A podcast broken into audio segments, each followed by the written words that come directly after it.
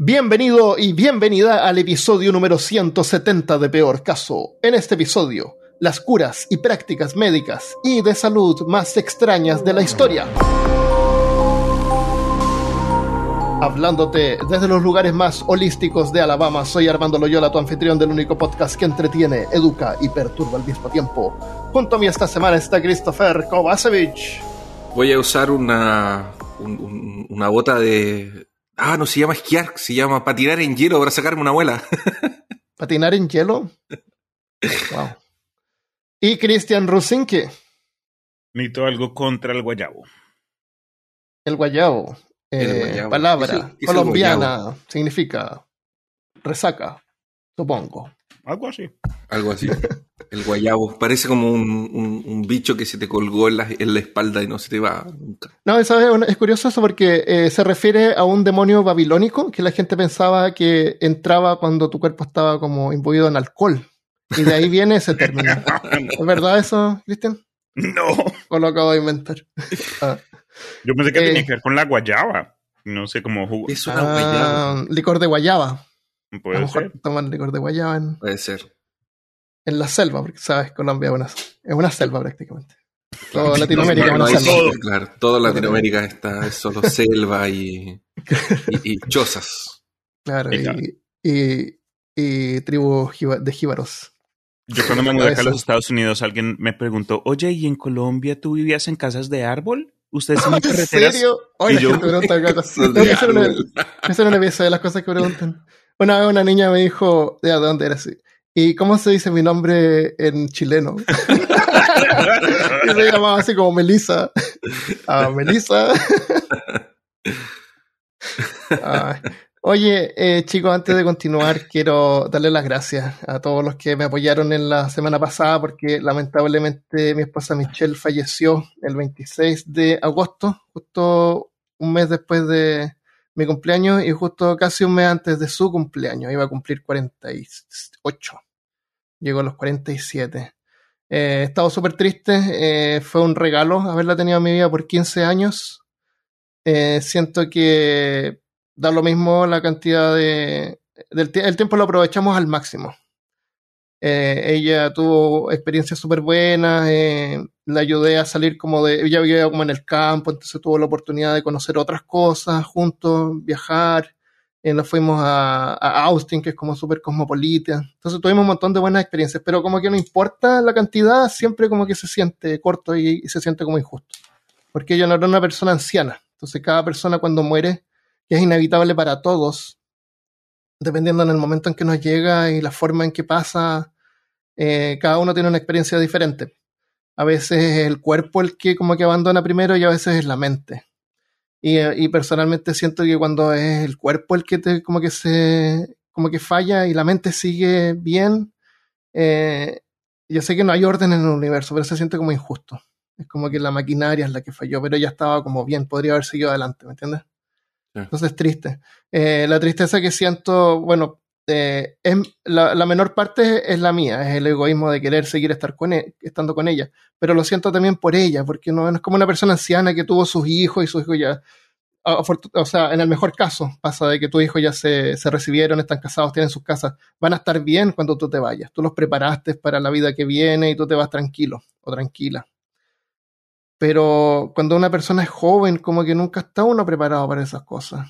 Eh, entonces, súper triste. Eh, y, y ella todavía, eh, yo no, no tengo ningún problema en ver sus fotos ahora, escucharla hablar en video, ver su ropa y sus cosas.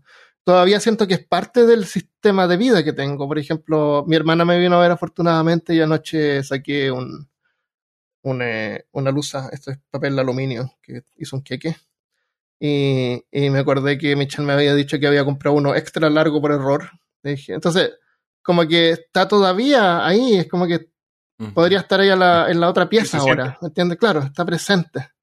Y, y me da como pena un poco que después las cosas van a empezar a cambiar y ya como que ella no va a estar. Y eso también me, me- me angustia un poco. Eh, la casa va a empezar a cambiar y van a, ver, van a empezar a ver cosas que ella nunca eh, experimentó o vio y es angustiante, pues, así es la, así es la muerte, pues y lamentablemente a todos nos toca y, a veces en los momentos menos oportunos y muchas veces se siente injusto. Y así es la vida, injusta. Eh, de todas maneras, agradezco un montón todo el apoyo de ustedes, mis amigos, eh, Christopher y Cristian, eh, Carolina también, que no pudo estar ahora por las votaciones en Chile. Y, y, a toda la comunidad de Peor Caso me dejaron un montón de mensajes súper bonitos y se siente así como que no nos conocemos, pero como que somos una comunidad como de amigos, como que hay una familiaridad ahí. Y yo sé que todos nos queremos y el amor es mutuo, así que muchas gracias por eso.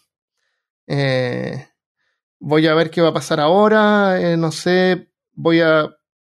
Bueno, eso es otro, otro tema, pero quería darles las gracias por eso. Así que ahora volvamos al episodio y los episodios ahora en adelante, a menos que pase alguna cosa extraña, van a seguir eh, siendo semanales. Así que en ese sentido esto no se termina. Continúa. Muchas gracias. Ya. Eh, ponemos un witch o algo. Y ¿Sí? un witch. Sí, un, witch. un segway. ya. Eh, bueno, acá en peor caso, como que no importa cuánto tiempo nos dedicamos a, a tratar como de desenterrar datos bizarros y absurdos de la humanidad. Aparecen, siguen apareciendo, siguen apareciendo. no se acaban. Hay comida para siempre acá en. Tenemos 170 episodios descubriendo cosas bizarras. Claro, claro. Así que bueno, en el año 300, hay muchos años para explorar. Claro. Por ejemplo, eh, ¿sabían que durante la Edad Media algunos médicos sugerían guardar los pedos, o sea, los pedos, que uno se tira pedos, se llaman pedos, no se llaman peos, en frascos para olerlos como remedio para la peste negra. Entonces tenías tus frascos de pedos ahí guardados listos para olerlos cuando fuera necesario. en el episodio, en el episodio 14 hablamos sobre medicina medieval y en el episodio 135 hablamos sobre el inicio de la medicina moderna. Hay dos episodios de, de Listerine, ¿cierto? Sí. Y, y, además hay otro episodio nuevo eh, de la comunidad, digamos, que es del Imaginarium, que está por salir, que son remedios caseros. Eh, sí, eh, episodio 50, 50 episodios por fin. 50 llegamos. episodios, bien. Clap, clap, clap, clap, clap. Pero Así curioso. Que, que estamos ahí nuevamente regresando a un tema semi-médico, farmacéutico de algún sentido. Claro. Pero ya, acá me imagino vamos a discutir temas un poquito más. Claro, estas son cosas como que te daría un médico o te harían en un hospital. No es como una. No te van a poner un claro. conito en la oreja y te lo van a encender. Sí, claro. Porque seguramente hablaste de eso, ¿no? ¿O no? Se mencionó. Ahí, yeah. ahí eh, tuvimos a una invitada especial de Restre uh -huh. Podcast con el Chris y se alcanzó a hablar de ello. En el, el, otro día estaba mirando AliExpress y los venden hechos en paquetes. ¿Ya? Los conitos, sí, los conitos por los oídos. Así que algo que continúa. bueno, en la Edad Media, cuando fueron afectados por la misteriosa peste negra en ese tiempo, eh, idearon varias maneras para poder prevenirla o curarla.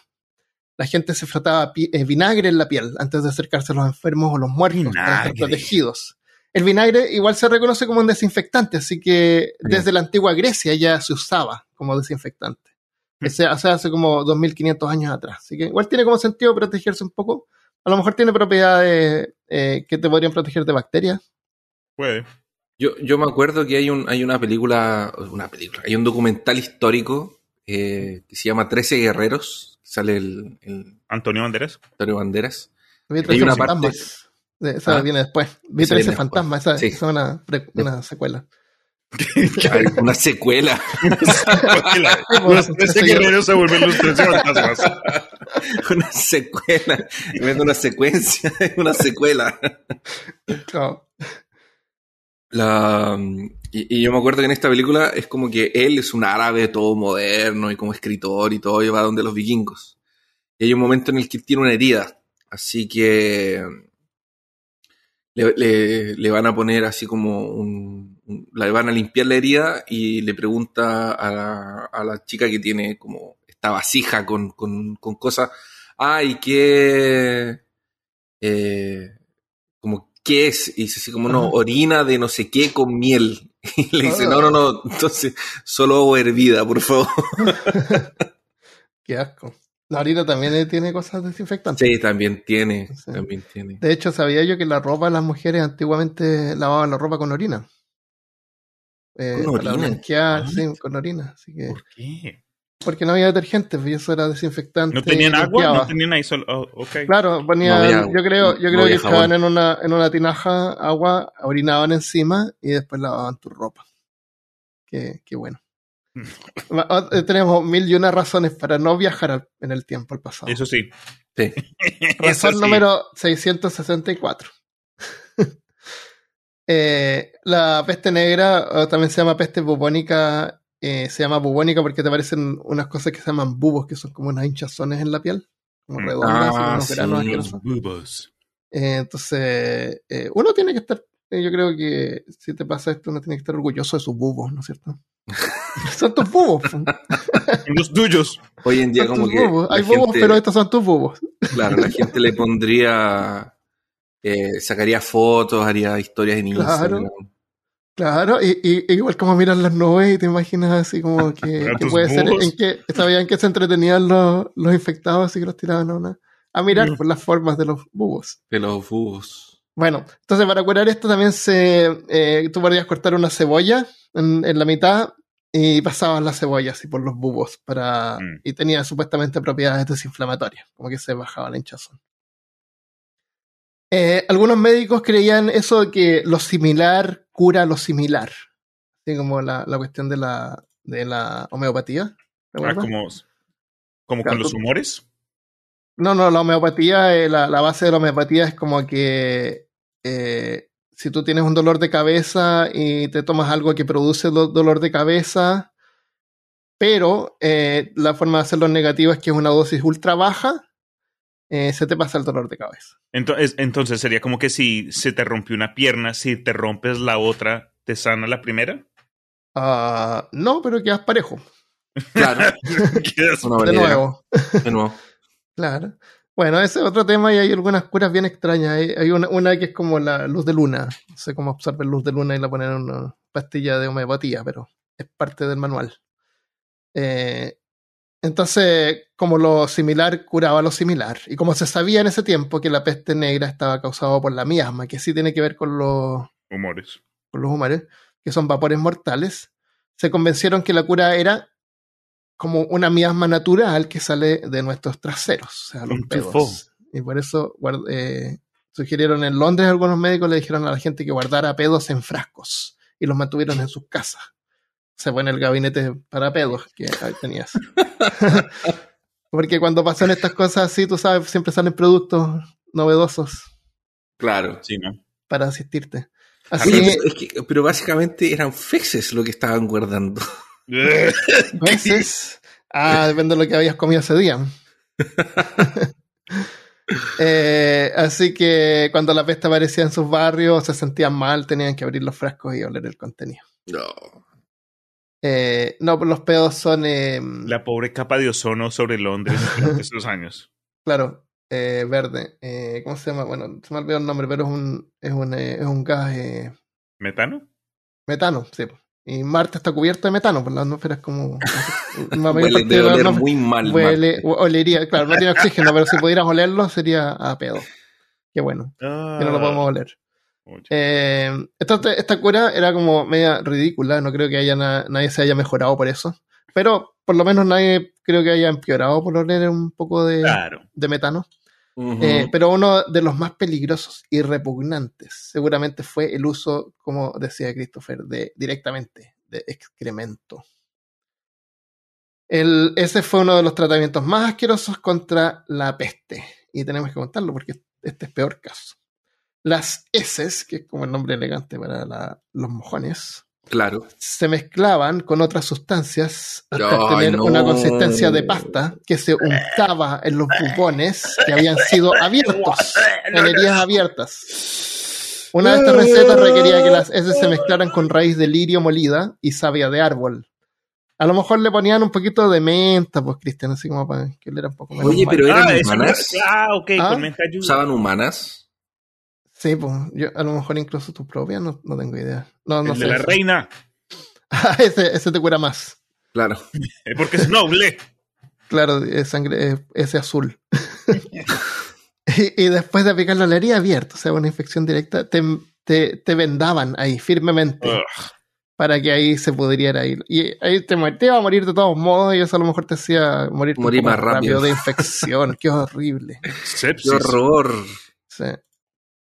Bueno, eso es, la tener. Oye, no había gente ¿Mm? ¿Qué dijiste? ¿En India? No, que ah. dijiste que se había gente, no sé qué. Es que había gente en India que estaba como cubriendo de. de. ¿Eses? De, pero de, de vaca, parece. Para. como protegerse contra el COVID. No sé mm. si eso era. No sé. No sé si es una fake news. No, bueno, las vacas son allá. son, son eh, santas. a lo mejor sus las heces santas son santas también. Pero por lo menos las vacas comen pasto, pues es pasto podrido. en vez de pedazos así, un pedazo de choclo ahí. Oye, pero no siempre, ¿no? Porque las vacas pueden ser omnívoras. Hay videos de vacas comiéndose pájaros, comiéndose serpientes y no Ah, es verdad eso. Las vacas comerían cosas si pudieran. Exacto. Tienen como que tres estómagos, eh, solo tienen muelas en la parte de abajo de la mandíbula, pero ahí todo es como que... sí, porque regurgitan. El, el rumi, no sé cuánto. Vaca come lebras. Rumi, están rumiando. Son rumiando. Claro, rumiando es porque ellas comen pasto. Normalmente la meten en un estómago que está como delante del corazón, parece. Y eso lo acumulan como un hámster que acumula la comida en los, en los, en los cachetes. Entonces, después eso lo, como que lo regurgitan en la boca, lo mastican y lo devuelven al estómago. Entonces, eso es el rumiar. Están comiendo algo que vomitan en su boca, pero lo vomitan de este espacio que está ahí. Que no es el estómago, no tiene, no tiene ácidos, claro. Qué asco igual, pero bueno. Es como una reserva de, alimentos en una bolsa masticada. bueno, pasando a un tema menos asqueroso. En Egipto también usaban caca. bueno, es verdad. Pero tengo un dato sobre los cepillos de dientes. Los cepillos de dientes, como lo conocemos hoy en día, eh, es un, es un para los extraterrestres que están escuchando, es un palito generalmente de plástico que tiene cerdas, se llaman cerdas, ¿no es cierto? Esos pelos. Bueno, se llaman cerdas porque eh, fueron inventados en China en el año 1500 y usaban pelos de, adivina, cerdos, del cuello del cerdo, que eran como los más rígidos. Sí, sí. Y por eso se llaman cerdas esos. Pero en Egipto no tenían cerdos a lo mejor. Eh, pero igual se limpiaban los dientes, pues tenían los dientes súper limpios. Entonces lo que hacían eran como unos palos, tú agarras un palo y con un cuchillo o algo le vas cortando así como eh, a la punta y lo vas como moliendo, así como que empiezas a crear fibras, como a separar las fibras de la madera. Ok, ok. Entonces te queda como un palo y en la parte te queda como un peludo ahí que lo puedes usar para lavarte los dientes. Mm, vea pues. Como cepillo de dientes, claro. Entonces si tú estás... Claro, claro. Pero no había pasta dental en ese tiempo. Eh, así que cuando tenían dolores de muela, hacían una pasta moliendo ratón muerto para aliviar el dolor. Mira, que... Ratón moliendo ratón muerto, molías un ratón completo y con eso lo ponías en tu cepillo de madera y te lo pasabas por el diente y te aliviaba el dolor. Te aliviaba mucho el dolor. Claro. Hay un documento de 1500 antes de la era actual que parece incluso haber sido una copia de otro documento que ya tenía como mil años. Se le conoce como el papiro de Evers y representa la documentación más antigua del razonamiento deductivo. Eh, fue escrito como una referencia para los médicos y establece procedimientos para la atención de los pacientes. Eh, esto no es, es raro, o sea, lo raro es que es tan antiguo y suena como tan actual.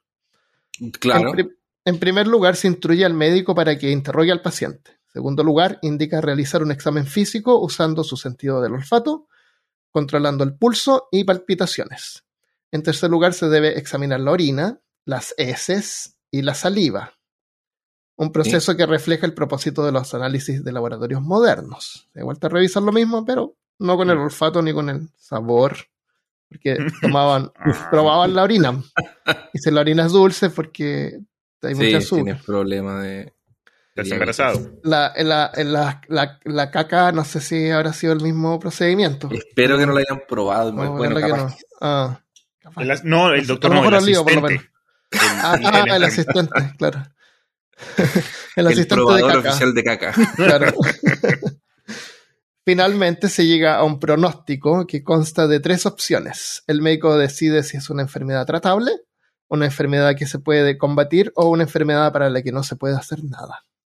El resto del papiro de Ebert tiene más de 700 remedios y encantamientos. Muchos de los ingredientes a base de hierbas aún se desconocen debido a las dificultades de traducción. O sea, no todo ha sido traducido. Pero el material traducido es muy respetado por la profundidad de la práctica médica de hace 3.500 años. Qué bien. O sea, a pesar de que hablamos de todas estas tonteras que en Londres guarda tus pedos, han habido médicos durante la historia que se lo han tomado como, o han tomado como un punto, una práctica un poco más científica. Lo cual encuentro genial. Eh, a lo largo de la historia en Egipto, varios médicos se especializaron, habían especializaciones. Según Heródoto, que era un historiador griego, las inscripciones en las tumbas y los papiros médicos muestran que habían neurólogos, oftalmólogos, dentistas, gastroenterólogos, proctólogos y especialistas en medicina interna. Algunos médicos tenían más de una especialidad. Un médico famoso fue Ir en aquí. Así se llama. Hermano de ir er allá. y, claro, y su madre venir en aquí. en su tumba se anuncia que él fue un oftalmólogo, un gastroenterólogo, un intérprete de líquidos y un pastor, pastor del ano. Así dice.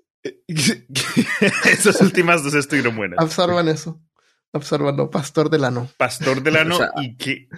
Debe haber sido un nombre. Eh, intérprete de líquidos. El o sea, además era como químico farmacéutico, analizaba sus propios como. Claro.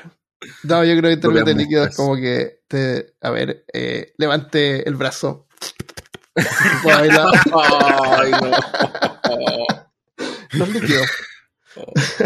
Yo me acuerdo que una ah. vez había un programa que había gente a la que le pagaban para, para oler axilas. Sí.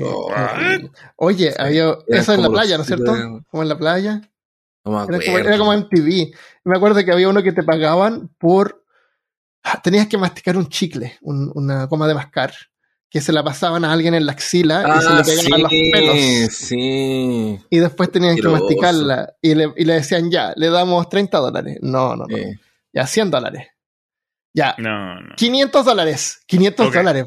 Ya, ok. Y la gente lo hacía. Sí, no, y era como. Y, después te mostraban como a la persona a la que le ibas a. Y era como un bullying horrible, porque era como, ya, le vamos a pasar no sé qué, y era un gordo que llegaba. ah, todo sudoso, asqueroso. Sudoso, asqueroso. Y así. No, ese oh. programa era horrible. Pero lo que yo quería, lo que yo me había acordado, era que realmente bien como científicos eh, el, el helado. ¿El camión del helado? El camión del helado. Anda a buscar helado. que era como que una muñeca o algo así. Haunted.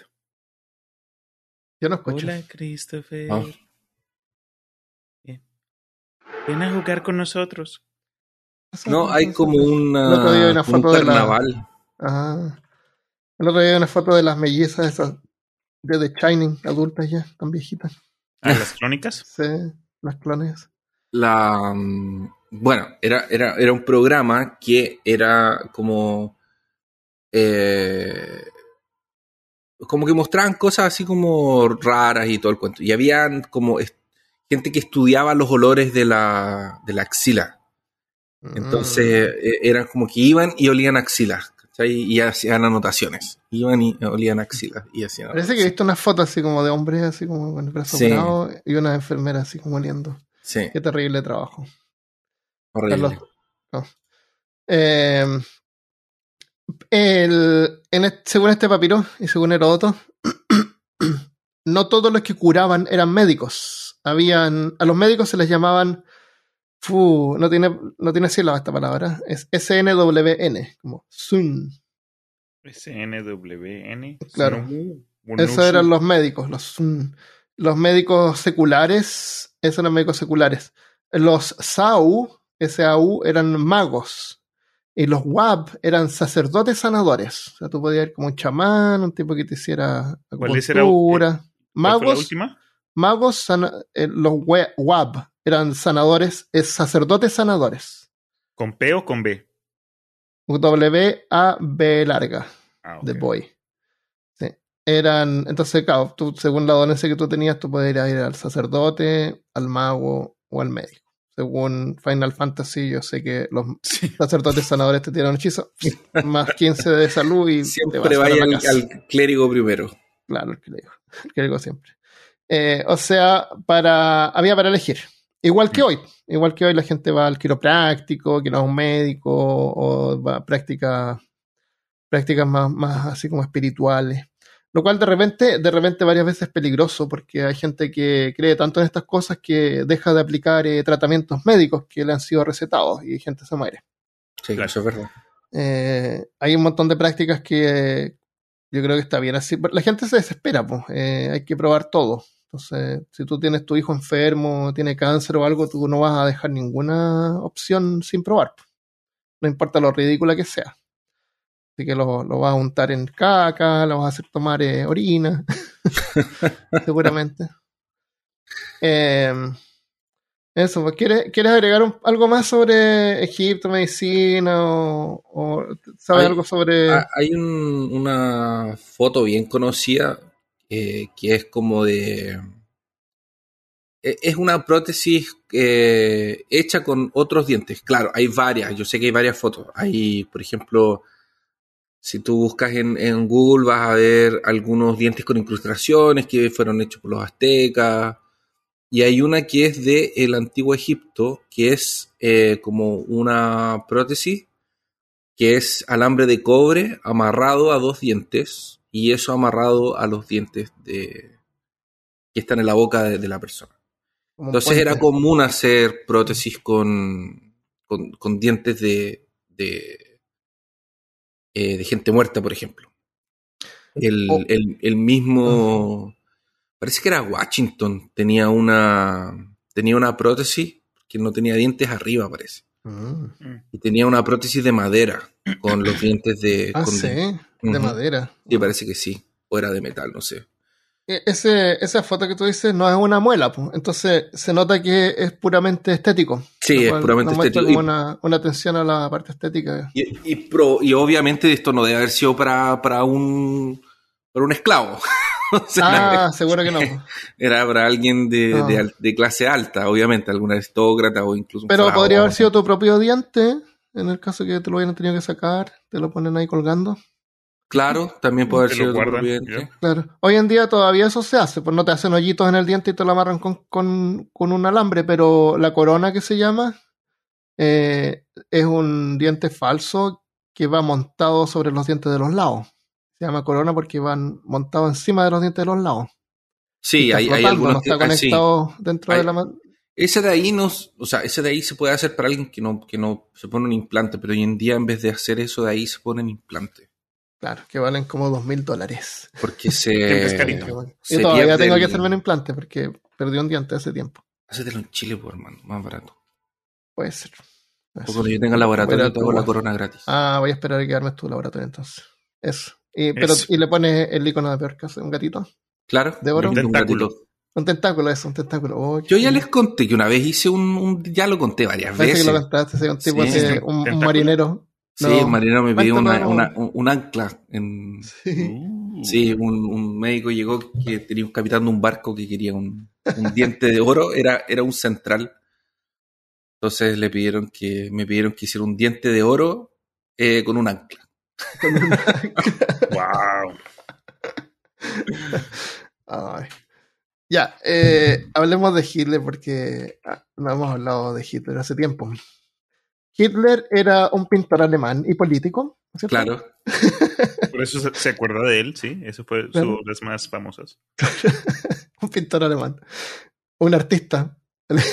Tenía talento, pero para ser arquitecto, no para. También, Como sabemos, eh, estamos haciendo bromas sobre el episodio de la, el, el cómo se llamaba, la, ascensión, de Hitler, que, es uno de los episodios más vistos este año, así que pueden ir a escucharlo si no, lo han escuchado. Bueno, Hitler era, según cuenta la historia, era hipocondriaco. Y tú sabes que todos estos líderes y gente ya importante, cuando tú eres millonario, eh, tú tienes tus médicos propios. Claro. médicos o médicos. como no sabes, ¿te acuerdas que, claro, eh, que va contigo a los conciertos, como Michael Jackson, por ejemplo, que el, médico le da sobredosis de, de, opio, ¿te acuerdas? Por eso se murió.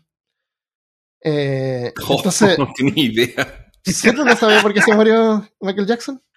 Por una sobredosis de opio. De opioide, no de opio. No de opio, sí la, la flor, pero lo que pasa es que la gente se vuelve adicta a remedios para el dolor. Sí. cuando tú tienes tu propio doctor, tú le pides recetas infinitas y, y, el cuerpo empieza como a acostumbrarse, entonces cada vez la dosis es más alta. Y eso causa problemas al, al cardíaco, te baja la presión y, te, y puedes dejar de funcionar. Y eso es lo que le pasó a Michael Jackson. Eso fue, pues, y, y, le y, y, el doctor ese tuvo un montón de problemas porque tiene que justificar así como que la dosis que le estaba dando era la adecuada, cuando en realidad no lo era, era demasiado. Bueno, eh, Hitler también tenía su médico y el médico, sus médicos le inyectaban cosas en sus glúteos eh, todo el tiempo, diferentes sustancias en sus glúteos. Eh, una de las cuales era metanfetamina inyectada. Oh. Yo personalmente, yo ando cansado todo el tiempo. No sé si ustedes todavía son un poquito más jóvenes que yo. pero yo de hace como cinco años atrás que tengo que dormir siesta y ando cansado todo el tiempo. Y yo no sé, como por ejemplo veo a Trump, a Trump así como un viejo y, como todo energético, ese tipo tiene que estar eh, con cocaína. drogas? O metanfetamina, imposible que alguien de esa edad tenga mínimo, esa energía. Mínimo, speed. Algo le están dando todo el tiempo esos políticos tienen que tener algo en esa, Sí, le meten algo, creo que en esa en ese wig que tiene puesto, un polvo ahí. Lo untan en algo y se lo ponen en la mañana. Un talco ahí en la cabeza. ¿Sabes qué? esto, esto, esto es, es real. El, el, quien hace un tratamiento así es el Tom Cruise.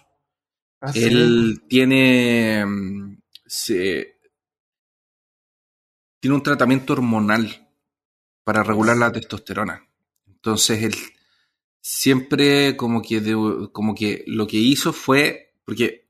¿Por qué perdió los testículos o algo? No, no, no. Lo que pasa es que cuando tú te vas poniendo viejo, tú vas generando menos testosterona. Y la testosterona es la que ah. eh, desencadena un montón de otros como mm, efectos en el hombre, que es como la virilidad, ¿Y la eh, energía, energía, etcétera. Ah. Entonces, lo que él hizo cuando se empezó a estar más, más, viejo fue empezar a regular, o sea, esto no es como que se inyecta testosterona solo así como para crecer y ser un monstruo gigante como, lo hacen los fisiculturistas otro, o, otra, o, o, incluso mujeres que, que, quieren ganar masa muscular a veces se, hacen, tratamiento con testosterona. Sino que lo que él hizo fue eh, mantener eh, regulado, él tiene regulado su cantidad de testosterona en el cuerpo. Entonces, ah, ya, como que la mantiene de cuando era más joven. Exactamente. Entonces lo que entonces hace que él se sienta mejor, que tenga ganas de hacer ejercicio, que crezca, que no pierda masa muscular. Eso de ahí es una cuestión así que él que Christopher, si, yo me, si yo me compré una camioneta grande, así con ruedas bien grandes, ¿yo obtengo testosterona? me compro eh, una camioneta, un camión bien grande. Yo creo que sí, ¿no es cierto?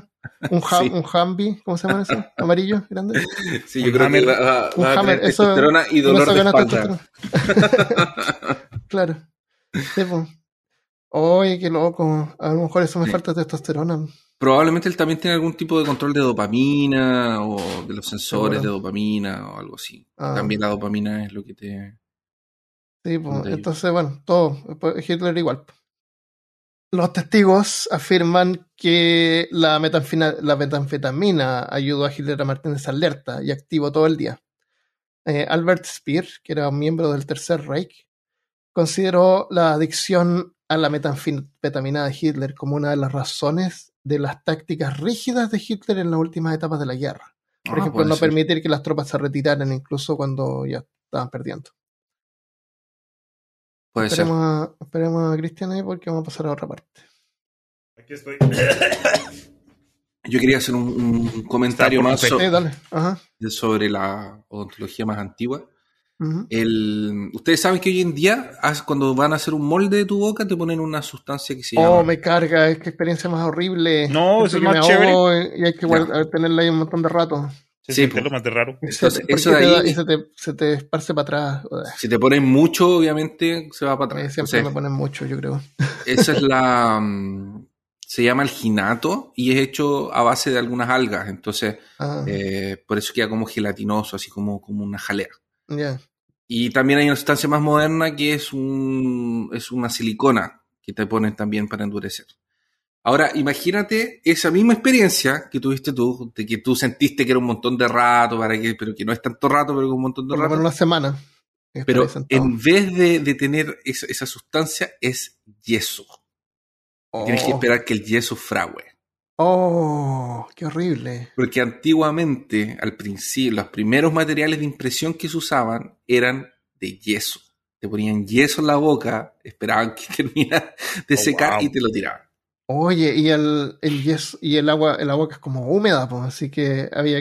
Me que quedaba todo seco. Se demoraba, quedaba la boca seca. Sí, y se demoraba más todavía. Oh, qué terrible. Otra cosa que, que, hacían eran usar algunos metales. Eso del yeso te lo hacen cuando uno es, cuando uno es joven, o cuando te van a poner esos, esas brackets que te ponen los dientes, ¿cómo se llama? Para corregir los dientes. Sí, brackets. Por el que no tenías experiencia, ahí, primero, antes de hacer eso, te toman un molde de los dientes para ver cómo están.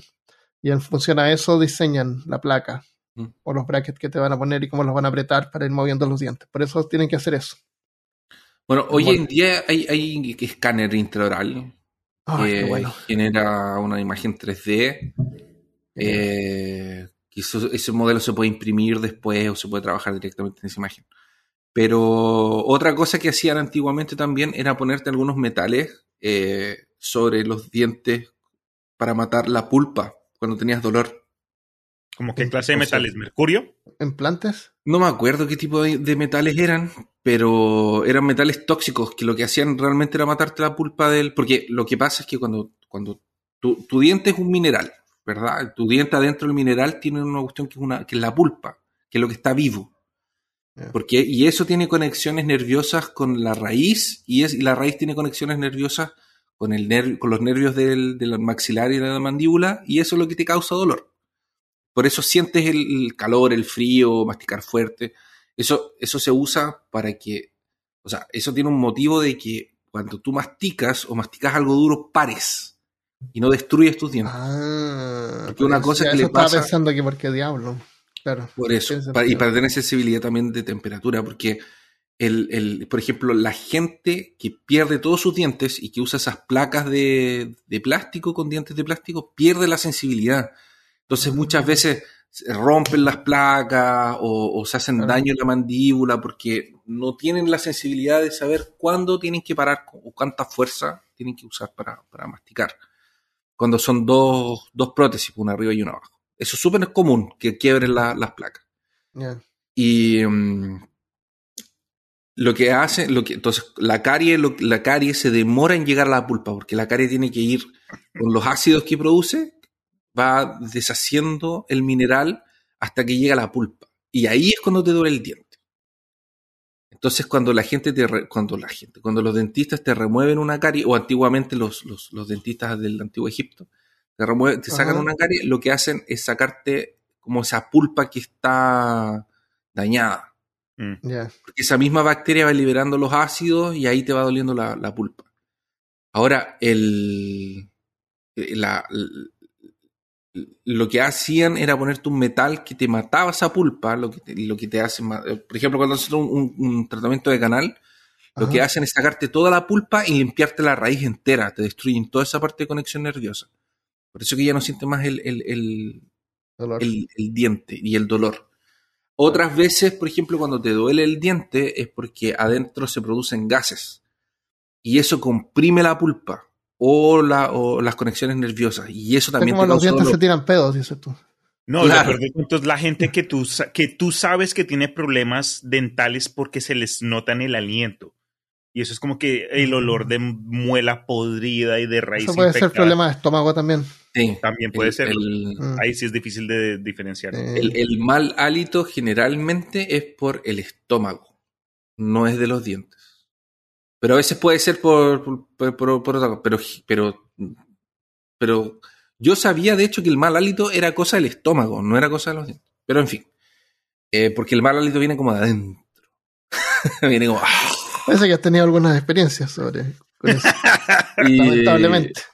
Claro. Entonces esos gases se acumulan y eso hace que como que tú sientas como que está palpitando e-, esa, ese mm. Ahí cuando abren la cavidad y ese aire como que sale, ahí tú sientes alivio inmediato. Ya. Oh. Sientes al tiro el, alivio del, Qué loco. No había pensado en eso de, de la utilidad de tener, eh, de sentir con los dientes. Pero tiene todo el sentido del mundo. Bueno, y usaban como unas para abrirte los Entonces, que lo que este, este metal que tú dices debe haber sido como eh, eh, ¿Es en la actualidad o antiguamente? No, antiguamente, antiguamente. Hoy en día ah, ah es como que te metían un escar como un como que lo, parece que eran los chinos que hacían Polvito. Ah. No, habrían cavidades, habrían cavidades y ah. eh, imagínate que te dieron una cavidad sin anestesia. Ay, qué usaban, bueno, hay, hay piezas que eran como estos para ascender como para prender eh, fueguito, estos arcos con. Ya, pero en vez de eso tenía una punta de metal. Y con eso hacían los hoyos en los, dientes. Iban cavando lentamente. Terrible. Eh, es súper común que la gente joven, todos cometimos, hicimos estupideces. Yo me acuerdo cuando joven abría botellas con los dientes. Sí. Tapas de botellas, qué horrible, sí. Eh, pero eh, bueno, siempre salen noticias así como que descubre una sustancia que regenera los dientes. Y después uno nunca escucha más sobre esa noticia. Pero ojalá inventaran algo que tú te pudieras ponerlo en la pasta de dientes y que te vaya regenerando la, el diente. Eso te iba a decir yo. Yo no puedo comprar, yo no puedo ver más eh, propagandas de eh, pasta dental porque no le creo a nadie. Siempre es como que. Claro. Tres de siete dentistas te recomiendan lavarte las muelas con nuestro producto. O en línea, siempre que estoy buscando cosas en el internet, me, muere la risa cuando encuentro esos pop-ups, esos ads que tú sabes que tienen a llevar un troyano, un virus, todo X. y que no vengas aquí. Eh, el secreto que los dentistas no quieres que sepan. Ah, claro, los dentistas están muy, muy enfadados con esta, mujer. no quieren que... Exacto. Claro. Esos fucking secretos internet. Una cosa súper sencilla, sí. pero, pero el, si ustedes ven, por ejemplo, el Armando estaba hablando de, los cepillos de dientes con lo que, lo que es más efectivo no es la pasta de dientes, es la, es la es limpiar mecánicamente. O sea, el usar el cepillo, el cepillo de dientes es lo que más te va a ayudar para prevenir caries. Porque es esa, esa, limpieza mecánica que, hace la, la, real diferencia. O sea, lo otro, la pasta de dientes ayuda. Entonces, y el flúor parece que ayuda también, ¿no? El flúor, el flúor hasta lo ponen en el agua. Sí. Ahora, por ejemplo, estos, estas pastas de dientes que tienen como... Eh, como... Carbón. no, no, no. Hay carbón activado acá, pasta de diente negra. porque la típica pregunta es como, ya, ¿y cuál es como el mejor cepillo de dientes? El mejor cepillo de dientes es uno de cabeza pequeña que tenga, las que tenga cerdas. El que vibre, el que haga así vueltas así. No, no tiene sí, porque lo podemos usar para otras cosas. este, por un lado y por el otro. No necesitas que haga. No necesitas que haga, que tenga como cosas de metal, ni de plástico, ni como cerdas como en lados contrarios y más cortas, más largas. No. Con alas. No, necesita nada. que sea más chico. Y duro, porque porque no sé qué, así como despeinado tan rápido. No, no, necesariamente. Ah. Ahí, ahí está a gusto del consumidor. Hay gente que apoya más, demasiado el cepillo porque queda todo despeinado. Y eso es malo para las muelas también. Las encías terminan mm. súper perjudicadas. Yo me acuerdo que de niño era, yo, yo pensaba que entre más duro mejor, cuando no es así. Es. Pero más duro mejor, pues, Cristian. Yo, oye, porque siempre estoy, porque siempre es, eh, me sabía hierro todo el lado. Porque estás, estás sangrando de la fucking, de las encías para lavarte los dientes como también se siente como metal. Lodita. Oye, eh, bueno, la gente pobre en el campo, en lugares más eh, aislados, la única opción es sacarse los dientes nomás. Pues. Y, y sabían que los elefantes, viven harto los elefantes, parece. Los elefantes mueren cuando no pueden comer porque se le echan a perder los dientes. Ya no son capaces de masticar. Y ahí se oh. van a un laguito y se mueren. Eh, y se van a esos cementerios de elefantes, se van ellos solitos y los elefantes, la manada los sigue, están con ellos y después lo dejan solos. Y es porque no puede comer. Eso es. Qué terrible. Se mueren de inanición. Deberían haber dentistas de elefante. Sí. Como hay de perros. Claro. Eh, bueno, pasemos a otro tema. Eh, muy popular en la Europa medieval era la uroscopía, la práctica de diagnosticar a un paciente mediante el examen de su orina. De eso ya habíamos hablado. Los médicos revisaban el olor, la consistencia de la orina, incluso la probaban. Si era dulce, el paciente podría estar diabético. Y también está la terapia de orina. Algunas personas a lo largo de la historia creían que beber e incluso bañarse en orina era la clave para una buena salud y podía curar varias dolencias. Lamentablemente la terapia de orina todavía se usa en la actualidad. Y a pesar de que no hay absolutamente ninguna evidencia de que pueda curar algo, igual la gente lo hace. Eh, si, el cuerpo lo desecha es por algo, ¿no? ¿Por qué lo vamos a meter de, de nuevo adentro? No tiene sentido eso. No lo necesitas. Eh, o sea, si, si, tú tienes 5 años y te comes los mocos, pasa. Pero si eres un adulto tomando orina, es triste. Pero si Beryl Grill lo hace, Beryl Grills fue y sobrevivió, creo no fue si fue en Antártica o algo así. Ah, para hidratarte. Ah, sí, sí, Esa es otra cosa. Eso es diferente. Eso es una. vida o muerte. Tienes que hidratarte, claro. Ahí es como común que la gente eh, orina en una botella y después se lo toma de vuelta. Y claro, pues, y lo orinan y después de nuevo orina y cada vez sale más concentrado, me imagino, y cada vez menos, porque parte de la, de la humedad la dispersas en, en, sudor. Y eh, la gente lo hace, pues yo creo que si tú estás desesperado, yo creo que lo haces también, ver las cosas de otra manera. Eh, ¿De qué caso te acordabas tú? ¿Un tipo que se quedó en la nieve? No, ahí hay, agua gratis. agua gratis. Imagínate, lo, lo, encuentran seis meses después. Ay, sobreviví a punta de tomarme mi propia orina, pero señor, si hay nieve por todos lados. Pero si no se puede comer la nieve, tiene que derretirla. Ah. Si ellos andan con los que van a esas excursiones, andan con. No me acuerdo por qué, pero no se pueden comer la nieve. Es como ah, que tienen que. No, no, es como raro. Ah, llegar y comérsela directo. pero, pero la puedes derretir, pues, echar una, botella y después ahorita. Eh, yo me acuerdo del, del, del, caso que lo encuentro súper terrible, del tipo que fue a excursión y se cayó en un hoyo y se le cayó una piedra encima y le quedó atrapado el brazo. Y se lo tuvo que cortar él mismo con una navaja suiza que, había, que ya había estado usando por varios días tratando de cortar la piedra, así que estaba Roma, no tenía ningún filo. ¿Cómo se llama el tipo? ¿Te acuerdas el nombre? No James pero tiene una película. La película tiene una película. La película lamentablemente no es tan buena, pero hay document hay, hay entrevistas de él y se pone a llorar contando la experiencia. Pero si hay ahí está el video, él se filmó haciendo eso. Se grabó. sí, porque dijo, si no sobrevivo, quiero dejar este video para mi ah, familia. En la película, yo vi la película, pero la película es como media, parece como un video de música, porque no tiene tanta trama la película, entonces es como difícil hacerla. Una cosa de hora y media, porque no es tanto. Es, más bien, es mejor como un documental. Pero muestran ahí pues que va saliendo a, una caminata, ni siquiera iba así como a acampar, era como caminata por el día. Y como que así como eh, de casualidad agarra la navaja que estaba arriba del refrigerador. Podría no, haberla llevado. Y sobrevivió, sobrevivió y se tuvo que cortar su propio brazo y, beber orina ahí en eso es como lo menos malo que le pasó. Terrible. Em, bueno, en los siglos XVIII y XIX, para, para curar la tartamudez de un paciente, había un procedimiento que se llamaba hemiglosectomía. ¿Qué creen que, significa eso? Eso suena como que, le meten huecos en, la, en la para curar la tartamudez. ¿Qué creen que les hacían a los pacientes? Les quemaban con, con hierro. Bien caliente. Qué malvado eres. La práctica consistía en cortarle al paciente la mitad de la lengua. Estaba muy lejos de lo que yo claro, a lo mejor pensaban que hablaba así como extra, así como, como extra porque la lengua estaba muy larga, entonces cortándola tiene sentido, habla menos. Oh, lo que tú hablas tiene relación con el largo de tu lengua. la lengua. Cortaban pedazos la lengua. Y todavía se usa hoy en día, pero tratamientos de cáncer oral, o sea, si te da cáncer a la lengua, te tienen que cortar un pedazo de la lengua.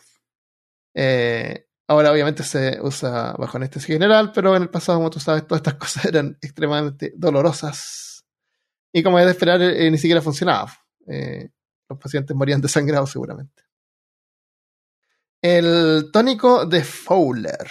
El tónico de Fowler fue descubierto por Thomas Fowler en 1786 y fue recetado para diversos trastornos durante más de 150 años. Se empleó en el tratamiento de psoriasis.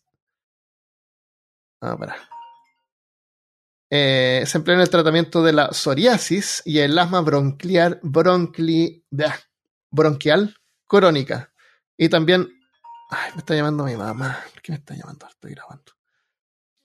Eh, se empleó en el perdón, se empleó en el, en el tratamiento de asma bronquial crónica y también como antibiótico para el tratamiento de infecciones por espiroquetas. No tengo idea de qué son espiroquetas. Ah, un tipo de bacterias y protozoos desde el siglo XVIII hasta la década de los 70.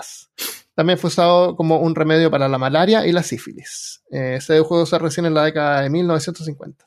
Y no digo que era, no dije que era, arsénico. Eso. Era arsénico. Eso era, arsénico, que es un veneno asqueroso. Eh, la ah, que era arsénico que le ponían también a los dientes para matar las caries. Parece que era eso. Pausa, pausa, pausa, espera. ¿Aló? Hola, hijo querido. Oye, estoy grabando ahora. ¿Te llamo después? ¿O hay, alguna ah, emergencia? Ya, ya, ok, chao. Chao. ya. Era para ver cómo estaba. La hubieses incluido para que hubiese aparecido en el episodio. Claro, así como mamá saluda a la gente de peor caso. Llamémosla. ¡Llamémosla!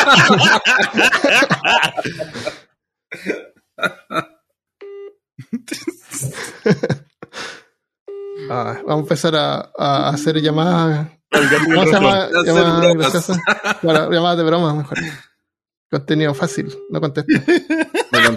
se puso brava. Ahora se puso. Ahora me va a llamar de vuelta. Oye, me llamaste de vuelta. igualito, ah. siempre me vas a hacer con la mía, el gato y el ratón. Te llamo, ella la llamas tú. no. Lo pagué. Después no se hablan por 10 años. bueno, eh, otra cosa, calmantes para niños. Cualquiera que tenga hijos sabe que dormir es un lujo, ¿no es cierto? Ustedes no tienen hijos, nosotros no tenemos hijos, así que no sabemos. Tengo gatos. Eh, tengo gatos, claro. En el siglo XIX, las madres se cansaron de que los niños desobedientes las mantuvieran despiertas toda la noche. Así que para ayudar a los padres estresados se inventaron y comercializaron una serie de jarabes calmantes para las madres. O sea, para que las madres le dieran a sus hijos. para las madres. las madres los compraban. La solución de jarabe funcionó para mantener a los niños tranquilos. El único problema fue que funcionó demasiado bien. Si las madres lo, si, sin que las madres lo supieran, los jarabes generalmente contenían una mezcla de cloroformo, codeína, cannabis y heroína. Así como muchas otras sustancias cuestionables. ¿Ah? Toca buscarlo en Amazon, a ver si.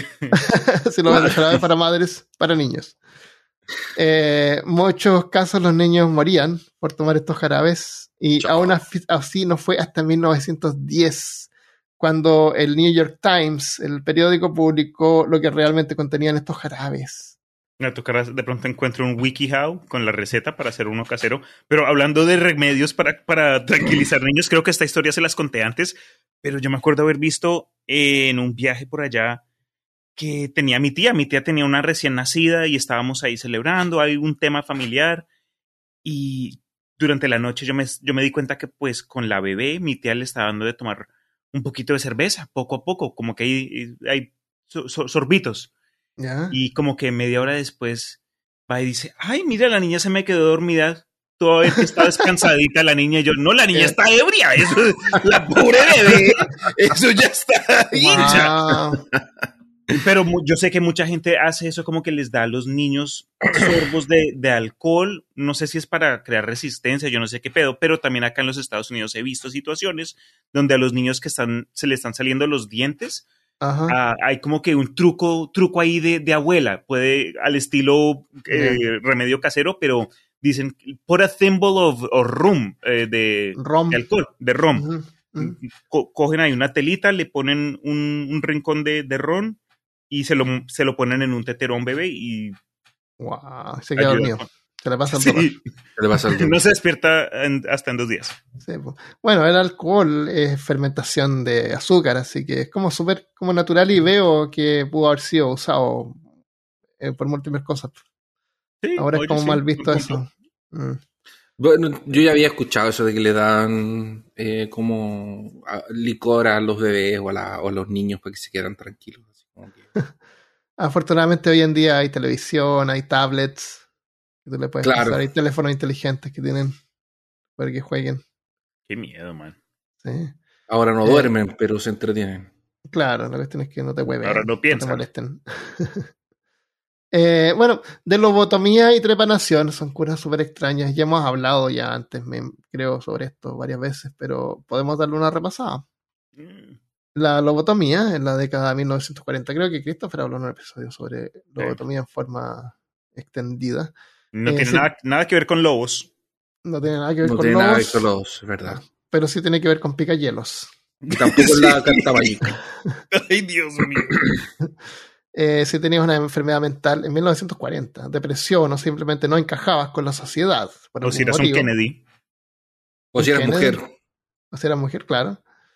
Eh, la solución era la lobotomía. El inventor de la lobotomía fue Edgar Moniz, quien creó un procedimiento en 1935 y recibió el premio Nobel por sus hallazgos. No 49. Fue eh, eh, fue así como un procedimiento científico en ese momento, se consideró.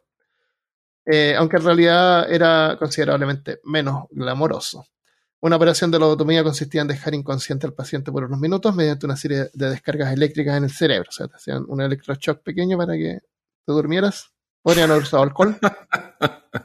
Luego la enfermera o el médico clavaba un picayelos. No una herramienta parecida a un picayelos, sino que realmente un picayelo. Que usaban para picar el hielo se enterraba en la cuenca superior del ojo del paciente y lo perforaba a través del cráneo. O sea, te pasaba rozando el globo ocular.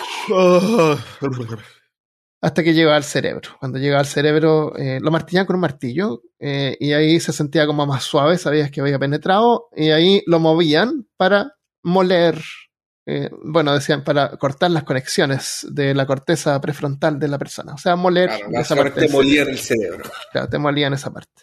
Y lo sacaban y te ibas al tiro a tu casa. No, no te quedabas ahí en. No te Pero para parche, nada. ¿Para qué te, vas, a, ¿para, qué te vas a quedar ahí conversando con él? Y, y, la gente debe haber llorado, pero lo que salía era como líquido intracraneal ahí, oh. por el ojo. Masa cerebral por la nariz, como que hay alguien, tipo pañuelo me está saliendo cerebro por la nariz. Mira, acá está la memoria cuando, lo, acá está cuando nos juntamos a tomar mojitos.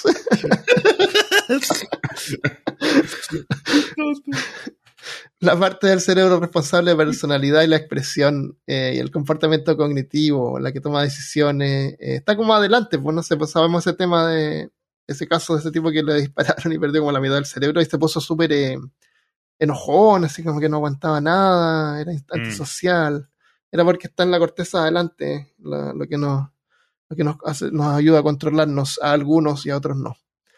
Eh, los padres incluso comenzaron a lobotomizar a sus hijos para corregir su comportamiento. Ay, Dios mío. Podrían haber ido a comprar el tónico de Fowler, ¿cómo se llama? Claro, no, ese era, esa era otra cosa. Un, claro, los calmantes para niños, claro. Sí. eh, el, eh, eh, para cosas como lo que hoy conocemos como el desorden de déficit atencional. Eh, antes te podían hacer una lobotomía. Ah. Eh, a mí yo tenía eso, pasaba en psicólogos cuando chico, pero me curaron con Ritalin. La gente de mi época, muchos jóvenes, les daban Ritalin para que se quedaran tranquilos. Siempre en todas las generaciones hay una cosa ahí que te ponen para que no molestes. Eh, uno de los pacientes, y esto es triste, uno de los pacientes más jóvenes de lobotomía fue eh, Dully. Tenía 12 años. A lo mejor se llamaba Dolly, pero después se llamó a pasar Dully. Mm porque Dul significa así como apagado. sí, sí. Claro, como sin energía. Vegetal. Qué claro, qué horrible. 12 años, qué terrible. ¿Para qué le hicieron eso, loco? De, probablemente él tenía como algún tipo porque de. era inquieto. Sí, algún tipo de déficit atencional con hiperactividad y lo. Claro. A mí no me eh, dieron Ritalin. A mí me tuvieron mucha paciencia. Ah, qué bien. ¿Qué pasaba? A mí me echaban de los colegios. No, no podía, no me echaban de los colegios porque me salía a la clase y no volvía nunca más. Era horrible. Yo me escapaba del, del, jardín de clase. Sí. Después ya no me pude escapar más porque... Te amarraban. Terrible.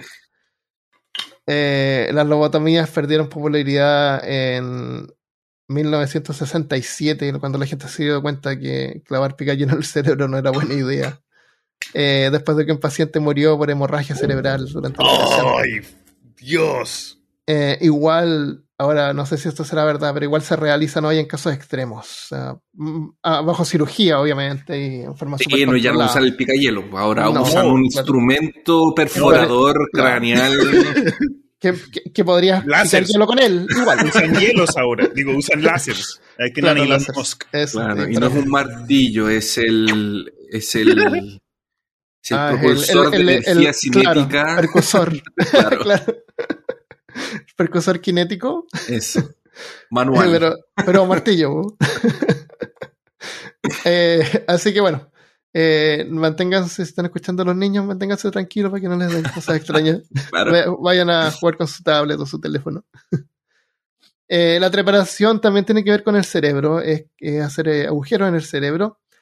Eh, no fue inventado con la lobotomía, esto tiene, esto es más antiguo, hay, eh, tiene miles de años. Han encontrado restos así como de, de, fos, de cráneos fosilizados neolíticos que que se nota que tienen secciones cortadas porque es como cuadrado, que fueron cortadas a mano, y, la, y, lo, y lo admirable es que se nota que, fue, que hay cicatriz en, en esa forma, entonces quiere decir que son personas que eh, pasaron por el procedimiento y se mejoraron, sobrevivieron a eso. Eh, tiempos modernos, algunos locos han pensado en abrir un agujero en el cráneo porque creen que es como abrir eh, el tercer ojo. Entonces se hacen hoyos para que entre el oxígeno al cerebro y eso les causa como una especie de. Claro, para que respire. Pero el oxígeno dicen que te causa así como una exaltación, así como que una, como que te vuelas. Y eso es lo que tengo. Me siento viejo, me siento viejo. Ser humano siempre tratando de estar volado. Yo me acuerdo que fue la gente. la naturaleza humana podía acudir a la marihuana, pero estos niños de hoy día metiéndose huecos en la cabeza. Marihuana, es como nada. No, me... no, tiene, no tiene gracia, es como una cosa de viejo eso. Sí. Qué terrible. ¿Cuál es, ¿Cuál es el procedimiento médico que han pasado ustedes que ha sido como el más extraño? No necesariamente tiene que ser así como súper gore. Pero yo, por ejemplo, yo tuve cáncer por el 90 y algo. Y, y tuve que pasar por quimioterapia y radioterapia. Mm. Cuando me, hicieron, cuando me hicieron radioterapia te ponen una máquina y la tienen que calibrar. Con, usando radiografía y cosas tienen que poner la máquina en la posición que, que tiene que ir para, para, hacer el procedimiento. Y eso es como que tienes que ir así como todas las semanas a hacerte esa cosa. Sí. Entonces, para no tener que calibrar la máquina y moverla, eh, cuando la calibran, te hacen unos puntos, unos tatuajes en, en, el, en el hospital. Te hacen unos puntos que son unos tatuajes en las esquinas de donde van las marcas de la máquina, porque se ven como unas luces, como que proyecta así como donde va. Y esos puntos por ahí están todavía, unos tatuajes que me hicieron en el hospital. ¿Gratis? Qué chévere. Gratis, mira, fueron un puntito nomás. Claro. Free tattoos. Eh, claro. Podrían haberte hecho alguna forma, un Pac-Man, algo. No es cierto, claro, en cada parte, un fantasmita de Pac-Man en cada. El logo de Pantera o algo así. Sí. Así que, que eso, para... tatuaje en el hospital. Como raro. ¿no? para la prosperidad. Claro. eso. ¿No se acuerdan ah. ustedes de ninguna experiencia extraña? Como, como digo, no tiene que ser así como súper sangriento, nada, es como raro así que te hagan un tatuaje en un hospital. Yo tuve un, unas cirugías eh, ya hace varios años en uno de mis tobillos y antes de que se haya diagnosticado como que la raíz del problema y lo demás, yo estaba cojeando, no podía correr, un montón de problemas. Eh, los doctores tuvieron que verificar si de pronto el, lo que había pasado tenía que eh, ver algo con mi sistema nervioso. Entonces tuvieron que hacer un, diagnóstico de, pues, de los nervios y me tuvieron que meter como que ciento y pico de agujas en la pierna y en la columna para ver si y mandaban como que este mensaje eléctrico para verificar que lo estaba sintiendo. Entonces, uff, yo me acuerdo eso me, me, dejó traumado esa mierda. ¿Cómo hicieron eso? ¿Qué es lo que te pues ponían electricidad? pues sí, me cogían una aguja que estaba como que ah, conectada a un aparato y me metían la aguja en la espalda y en la pierna. Y después oh, decían, ok, vas a sentir algo en 5, 4, tres y yo, y yo, ok, oh, lo siento, lo siento, ahí está. Sí, sí, lo siento, la puta madre, lo siento. Maldita sea. Qué terrible. Fue, fue ah, otra cosa que me hicieron una vez que lo encontré lo más desagradable que, me han hecho. No, no es por el dolor, sino que por la incomodidad. Es que cuando tuve también problemas con la cabeza, me daban unos, unos dolores de cabeza y me hicieron un escáner. Y el escáner, tú sabes cómo funciona, son como cortes así verticales que te hacen. Entonces, eh, claro, esa cosa que tiene un imán gigante que es como hoyo. Ah, sí, sí, sí. sí. Ah, Entonces, para hacerlo a la cara, claro, para hacerlo a la cara, la cara tiene que estar en forma eh, vertical al, orificio de la máquina, lo que quiere decir que tú te tienes que acostar con la cabeza colgando hacia atrás. harto rato. Entonces los ojos empiezan a llorarte y esas lágrimas empiezan a correr hacia arriba. Empezamos porque estás colgando. fue, horrible, sí. Me acuerdo que, ay, no terminaba nunca, se demoraba mucho. Fue muy incómodo. Es como nivel, es como va, yo creo que igual, yo creo que igual es peor esa cosa que te ponen en la boca para, para capturar la forma de los dientes. A mí sí veces que... me hagan eso antes de meterme un CAT scan, porque man, un CAT scan eso es como que vivir en un teléfono casero cuando estabas metiéndote al internet durante tiempos de dial-up. Porque eso era... Eh, Pero de los ruido. Normalmente te pones ahí, no me esperas y ya. Y te vas. Eh, o sea, tú prefieres que te metan en un, que te, pongan eso en la boca. ¿Te lo han hecho? A lo mejor te lo han hecho, ¿no? Y se te corre para atrás y te dan como ganas de, de vomitar. Es que te ponen mucho, Armando. Yo creo que, me ponen mucho. Eh, claro. Bueno, cuando es chico. Cuando el día que vuelva al pasado les diré. ya, pues, eso es todo lo que tenemos por hoy día. Eh, eh, Christopher, ¿tú quieres comentar de, de tus cambios futuros? ¿O, eh, todavía no? cuando me. Hubo misterio. ¿Qué, ¿De qué se trata? Ya. Se va a mudar a Marte. Exacto. A mudar Consiguió trabajo a, a, un moledor de pedos. Un moledor de pedos. Ya, pues, eh, ¿quieren hacer algo más? Eh, de aquí se pueden ir al episodio número 50 de El Imaginarium, que lo pueden encontrar en elimaginarium.com, por si no lo pillan por ahí. Y de ahí pueden ir a Spotify y elegir a donde lo quieran escuchar. Eso. Eso. Igual peor caso pueden ir a peorcaso.com y ahí tenemos página nueva donde en algunos episodios podemos agregar más información y pueden dejar sus comentarios inmortalizados ahí en una página que no tiene nada que ver con Facebook, ni con Instagram, ni con Twitter, ni con ninguna de estas no. malignas. Es nuestra qué bien, Qué bien, man. La página de la familia, así que podemos dejar ahí nuestros mensajes. Eh, también si quieren colaborar con este proyecto pueden hacerlo en patreon.com slash peor caso. Se agradece mucho el aporte. Tal vez, eh, bueno, mi intención sería como dedicarme el resto de mi tiempo que me queda como produciendo esto, pues, producir este tipo de contenido en forma como profesional en el sentido de que este sea mi trabajo principal, pero para eso necesito el apoyo. Así que si tú encuentras valioso este tipo de contenido, eh, puedes ir ahí y apoyar este, este contenido. Y en general, yo creo que es súper importante y debería ser parte de nuestra cultura. Así como tenemos estas suscripciones a Netflix, Spotify y todas esas cosas, démosle un poco a los creadores de contenido que nos gustan, porque son personas que crean este contenido. No son es Disney que está cortándote cosas porque no les va a ir bien para poner publicidad o YouTube así. No, son personas. Así que no estoy diciendo que por favor me den plata a mí sino que consideres darle plata a los creadores de contenido. Ten así como unos tres, unos dos dólares al mes a unos tres personas que sigues en YouTube, por ejemplo. Yo creo que es buena, una buena práctica, ¿no creen ustedes? Sí. Definitivamente. tenemos que ayudarnos entre nosotros, porque somos nosotros, somos personas, no somos corporaciones. Ya, un abrazo a todos, de nuevo muchas gracias por todo el apoyo y nos vemos la próxima vez. Adiós. Chao.